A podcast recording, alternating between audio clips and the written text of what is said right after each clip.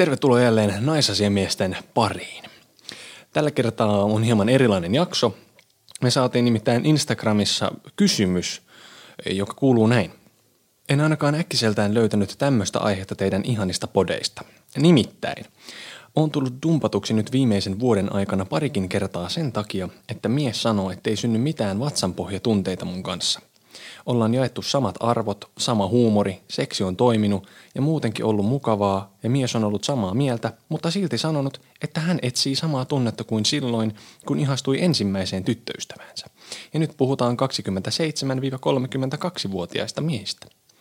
Itse olen nämä perhoset vatsan pohjassa jo hiljalleen alkanut unohtamaan, koska uskon, että hyvän ja tasapainoisen parisuhteen aikaansaamiseksi on kuitenkin kyse samoista arvoista, luottamuksesta, hyvästä huumorista ja erinomaisesta seksistä. Podcastin aiheen ehdotus onkin, voiko enää aikuisiällä vaatia samanlaista ihastumisen tunnetta kuin joskus kaksikymppisenä? Ja jatkoehdotelmana ehkä sitten teidän omia fiiliksiä asiasta. Terveisin kahden viikon päästä kaksikymmentäkuusivuotias nainen, joka toivoisi hyvää ja toimivaa suhdetta. Joo, oikein kiva. Tässä ohjelmassa minä, Arno ja ystäväni Jussi käsittelemme naisiin liittyviä aiheita ja ilmiöitä, joita emme aina välttämättä ymmärrä, mutta haluaisimme ymmärtää. Me olemme naisasiamiehet. Pikainen muistutus, että löydymme tosiaan Instagramista, at naisasiamiehet. Kysymyksiä ja ehdotuksia saa siis laittaa. Itse asiassa viime jaksokin, eli tämä pornojakso, niin oli, oli toivejakso. Kyllä. Eli ota meidät siellä seurantaan myös. Joo. Nämä vatsanpohjatuntemukset, perhoset. Me kaikki tiedetään, mistä on kyse. Me pystytään nyt samaistumaan hyvin tähän kysymyksen esittäjään. Kyllä. Mutta me ollaan... Me ollaan ehkä koettu tämä asia vähän eri puolilta sinun kanssasi. Joo. Minun kokemukseni mm. asiasta on se, että ö, itse rakastuin teiniässä todella palavasti, seitsemäntoistavuotiaana. Ja siitä alkoi sitten tämmöinen useamman vuoden suhde.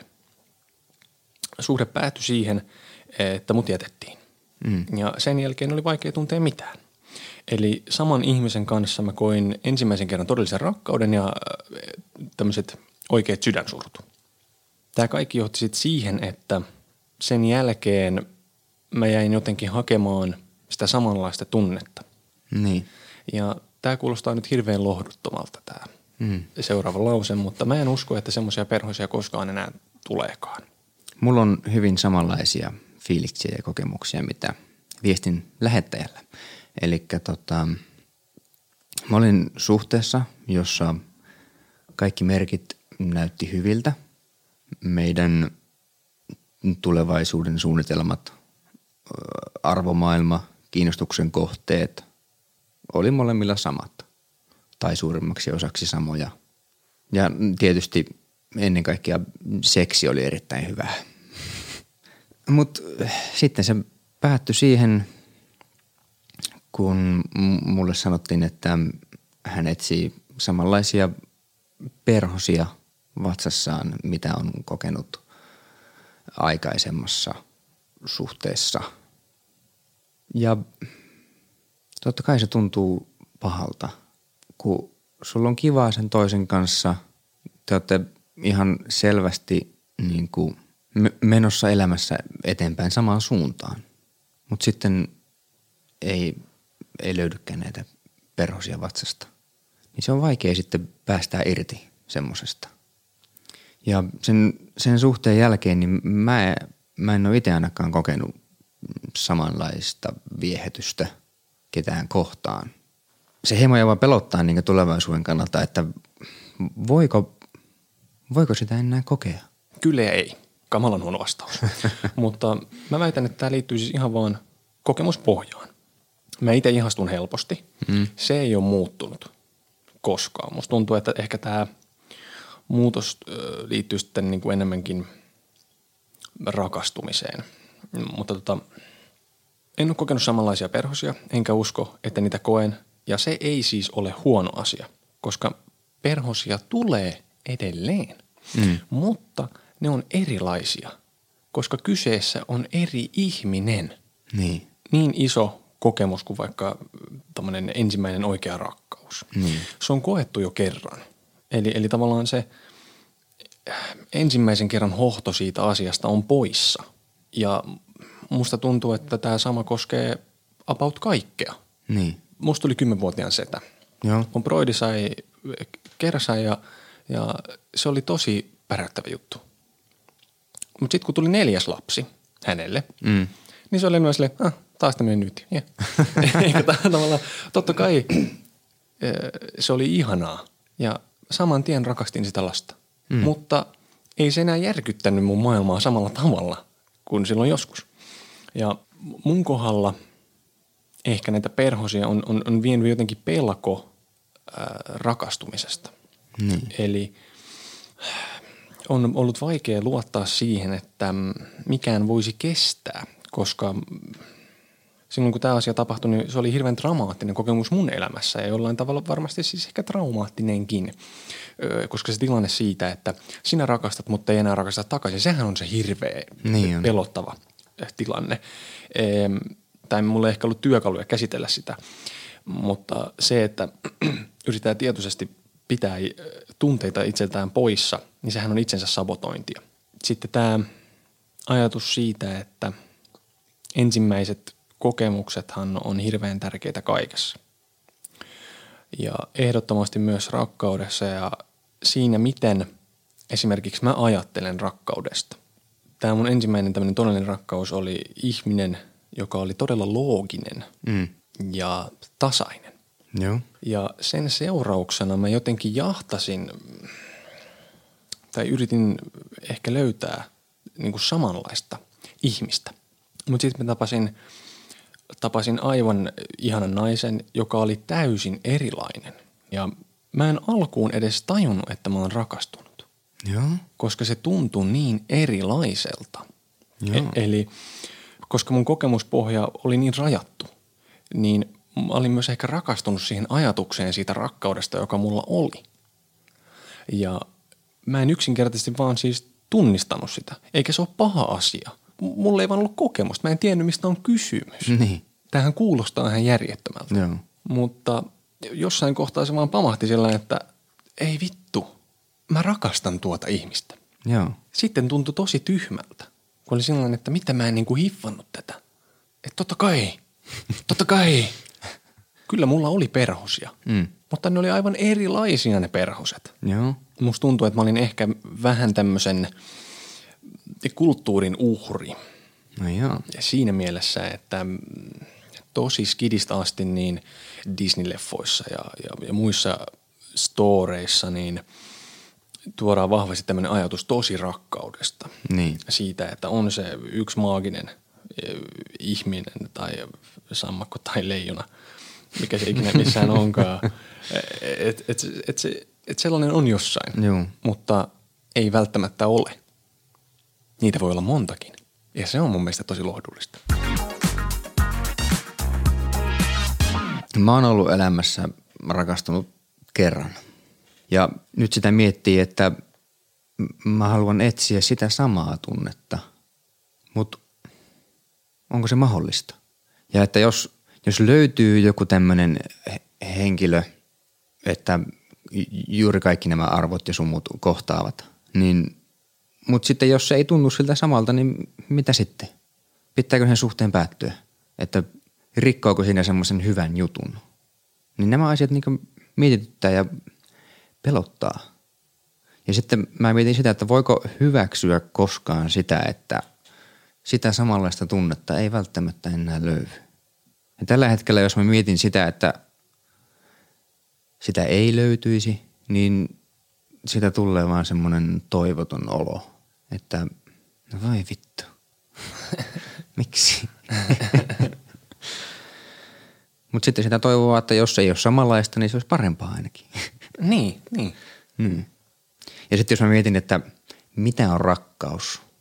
Mä sanoisin niin kuin näin, että siis se on semmoinen tunne, jota on vaikea selittää. Sen vain tietää sisällään. Kyllä. Jos mä lähtisin miettimään, että mitä rakkaus tuo mulle mieleen, niin ne on vaan jotain yksinkertaisia sanoja. Esimerkiksi yhdessäolo, luottamus, onnellisuus, rentous, ystävyys, intohimo, koti, kiitollisuus, jotain tämmöisiä. Mm. Eli tarviiko sitä sitten edes lähteä hakemaan sitä tiettyä tunnetta, että jos sulla on vaan kaikki noi, voit ruksittaa kaikki boksit nuista, niin. niin eikö sitä olla sitten aika hyvissä? Tämä viestin lähettäjä nosti esiin äh, samat arvot, huumorin, hyvän seksin ja, ja sitten, mi, miksi ne asiat ei, ei riitä niin. jotenkaan. Ja, ja totta kai nämä on kaikki semmoisia juttuja, jotka on siis aivan kulmakiviä jotenkin, kun mä ajattelen mm, ö, kyllä. parisuudetta. Mm. Mutta kun nekään ei just aina riitä välttämättä. Miksi? Koska rakkaus ei ole loogista. Mm. Esimerkiksi voi olla vaikea sanoa, että miksi sä oot rakastunut tuohon ihmiseen? Niin ei ole yhtä syytä varmasti. Niin. Se on nippuasioita. Ja sitten vaikka kuinka niitä pilkkoo jotenkin tälleen niin kuin Excel-taulukkoon laittaisi, että toi, toi ja toi, mm. niin rakkaus ei ole mikään yhtälö, ei niin. mikä mm. olisi ratkaistavissa jotenkin. Ja, ja, ja mä koen, että kaikki nämä asiat voi, voi löytyä monestakin ihmisestä. Joo. Niin kuin esimerkiksi tämä henkilö, joka lähetti meille viestiin, niin on selvästi kokenut, mainitsi kaksi ihmistä. Mm.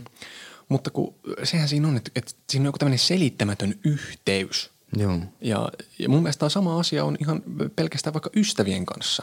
Niin. Minkä takia me ollaan Jussi sun kanssa ystäviä? E, e, en mä tiedä. niin.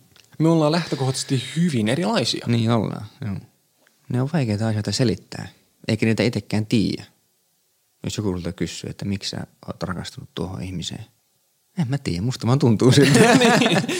Ja sehän tarkoittaa siis silloin sitä, että, että kun käy tämmöinen tilanne, että, että kaikki on äh, periaatteessa paperilla niin kuin vaikuttaa hyvältä. Niin. Eihän se vielä takaa mitään, eikä se tarkoita, että, että, että jommassa kummassa olisi lähtökohtaisesti mitään vikaa. Ei niin. Etenkään mm. silloin, jos nämä kaikki asiat niin kuin toimii. Mm. Mutta siellä on jotain. Tai siis siellä ei ole jotain. ja... Mä ajattelen ehkä niin, että ikä tuo tähän ehkä mukanaan siis kriteerejä vielä Joo. lisää. Mm. Ja sitten kun sulla on useampia suhteita ihmisten kanssa, niin sittenhän jokaisesta suhteesta varmasti löytyy niitä hyviä asioita. Ja sitten kun tulee tämmöisiä hyviä kokemuksia eri ihmisten kanssa, niin ehkä päässään sitten rakentaa tämmöistä vähän niin kuin Frankensteinin hirviötä tavallaan. Joo. Tilkkutäkkiä niistä parhaista paloista ja sitä kautta luo päähänsä jonkun ajatuksen tämmöisestä ideaali-ihmisestä, mm. joka olisi itselle niin kuin oikein passeli. Kyllä. Ja on tietysti siis hyvä, että on tarkka ja että on ehkä sitten, no en mä tiedä, kriteeri ihan sama. Mm. Mutta että on tämmöisiä juttuja, koska kyse on kuitenkin omasta elämästä, mutta tota... Kriteerit voi myös muuttua. Voi muuttua, joo. Ja sitten myöskin tämä, että semmoisen ideaali-ihmisen jahtaaminen. Niin. Niin toki mm. joillain ihmisillä käy niin, että he löytävät tämän ideaali-ihmisen. Mm. Joo. Oma kokemuspohja on se, että se ideaali-ihminen, ei se ole se siellä pään sisällä, vaan se on täällä tosimaailmassa on se tyyppi. Mm. Ja siitä tosimaailman ihmisestä, joka on aivan erilainen kuin sun pääsisäinen ideaali-ihminen, niin voikin tulla se sun ideaali-ihminen. Kyllä. Koska eihän, tätä, mm. eihän voi suunnitella näitä asioita täällä. Ei voikaan. Ja no siis itsellä mulla ei ole mitään niinku kriteerejä. Et oikeastaan ainoana kriteerinä mulla on vaan just kaikki nämä, mitä meillä on käytykin tässä. Että arvot, huumori, tulevaisuus, seksi kohtaavat. Ja jos näin käy, niin sitten, sitten se on hyvä juttu. Totta kai pitää myös tykätä sitä toisesta. Ja ennen pitkään sitten se tykkääminen muuttuu toivottavasti rakkaudeksi. niin. Yksi suosikkiartisteistäni on John Butler ja hänellä on biisi Better Than. Ja siinä puhutaan tämmöistä ruohonvihreämpää syndroomasta, eli, eli siis ihan vaan se tyypillinen tunne siitä, että aina tarvitaan lisää isompaa parempaa. Joo. Siinä on myös toinen todella hyvä lause tässä laulussa, mm. ja se kääntyy suomeksi näin, että, että ruoho on aina vihreämpää aina toisella puolella, mutta ihan yhtä vaikeaa ajaa. Joo. Koska on niin helppoa ajatella sitä, että voisi olla jotain parempaa, mutta ehkä nämä myös liittyy jollain tavalla ikään, siis sillain, että ehkä kolmenkympin kriisi tai, tai jonkun muun, muun iän kriisi, joka lähestyy. Että onko tässä nyt kaikki, mitä elämä voi tarjota? Niin. Kukaan ei ole ikuisesti nuori. Punnitaan sitä, että, että voinko mä nyt jäädä tähän suhteeseen vai pitäisikö mun vielä etsiä? Niin. Ja mä en tiedä, onko tämä semmoinen asia, joka on tyypillisempää miehillä kuin naisilla. Koska me ruvetaan nyt olemaan sen ikäisiä, että ympärillä ihmiset saa lapsia, mm. asuntolainoja tulee, mennään naimisiin. Joo. Voi tyssätä siihen, että toinen haluaa lapsia ja itse vaikka ei tahdo. Mulla on tähän itse asiassa yksi kokemus. Eli mä olin naisen kanssa treffeillä. Oli meidän toiset treffit ja se kysyi multa, että haluanko mä lapsia. Niin sitten mulle tuli heti semmoinen, että mitä se nyt hyökkää tuolla tavalla. että, ja mun vastaus oli, että no nyt tuli aika henkilökohtainen kysymys. mitä sä vihjailet? niin, niin. Ja sitten se, hän, hän heitti argumentin, että okei, okay, se on henkilökohtainen, mutta nämä asiat on hyvä tietää jo alkuvaiheessa, että onko samat suunnitelmat. Haluatko sinä lapsia? Minä haluan. Mm. ja just niin kuin sanoit, niin kuin tässä meidän iässä, kun aletaan olla jo siellä kolmenkymmenen paikkeilla, niin varmaan aika tärkeitä asioita on tietää, että mitkä kuuluuko perhe sinun tulevaisuuden suunnitelmiin. Ja mun mielestä se on hyvä käydä läpi jo aikaisessa vaiheessa, koska jos menee vaikka kuukausia, että siitä ei puhuta ja sitten käy ilmi, että perhesuunnitelmat ovatkin erilaiset, niin sä oot tavallaan hukannut sen toisen aikaa siinä. Ja sitten siitä on vielä vaikeampi lähteä pois, mitä silloin vaikka toisilla treffeillä. Mm. niin, niin, siis hirveän raadollistahan sitä on ajatella, että se on niin kuin tällä tavalla. Mm. Tai ylipäätään niin kuin ajan, ajan hukkaaminen ja ihmissuhteet, mutta tota, tämmöinen vaiheilu on varmaan miehillä tyypillisempi, tiiäksä, että mm.